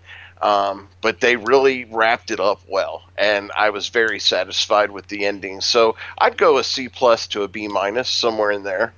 Um, it was it was it was serviceable. It was decent. Cool. Um, we're still running that contest uh, until the, pretty much. I think we're gonna run it until the end of the year uh, for the hardcover books that have the Blu-ray and DVDs. Uh, uh, let me explain that a little bit better. I'm sorry. Let me back that up a little bit. There are hardcover editions of The Death of Superman and uh, Batman Year One, and tucked into the back uh, cover of each of these books are a Blu-ray and DVD of the animated versions of those Superman Doomsday and Batman Year One. So it's it's video, it's it's Blu-ray, it's a DVD, and a nice hardcover uh, graphic novel. And all you have to do is leave us an iTunes review. We did get one iTunes review in the in the Cool. uh, interim. So uh, unless you want them to get both these books for free, you know, get on the horn, man. Get get us an iTunes review for DCTV. It really helps us get our, you know our exposure out there.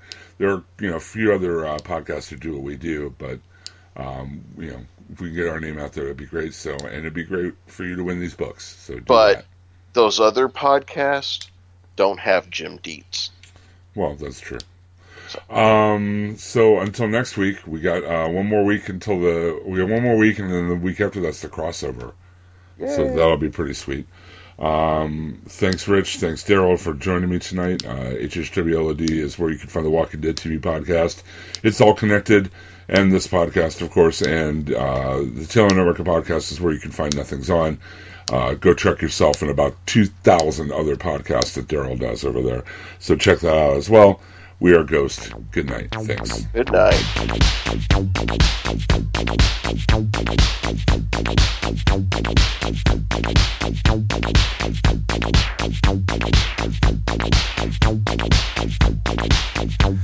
Everybody sing the same song. It goes tonight, tonight, tonight, tonight, tonight. I never realized that these artists thought so much about dying. But truth be told, we all have the same end. Could make you cry, cry, cry, cry, cry. But I'm telling you, this is the best news you're getting all week. Oh, sure, it's ruling the airwaves. But What remains of the airwaves. And we're frankly thankful for the market psychology you're hipping us to.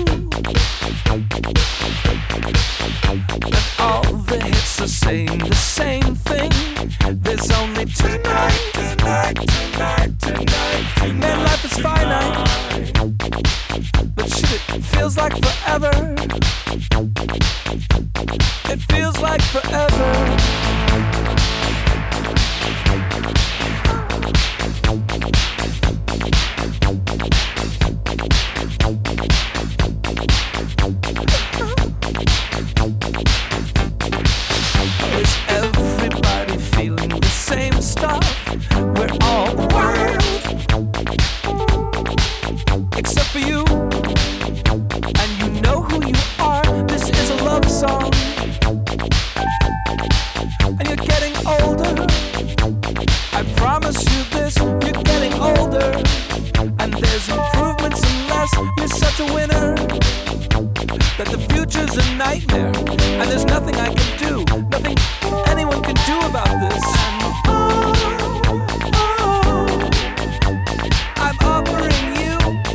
Chance to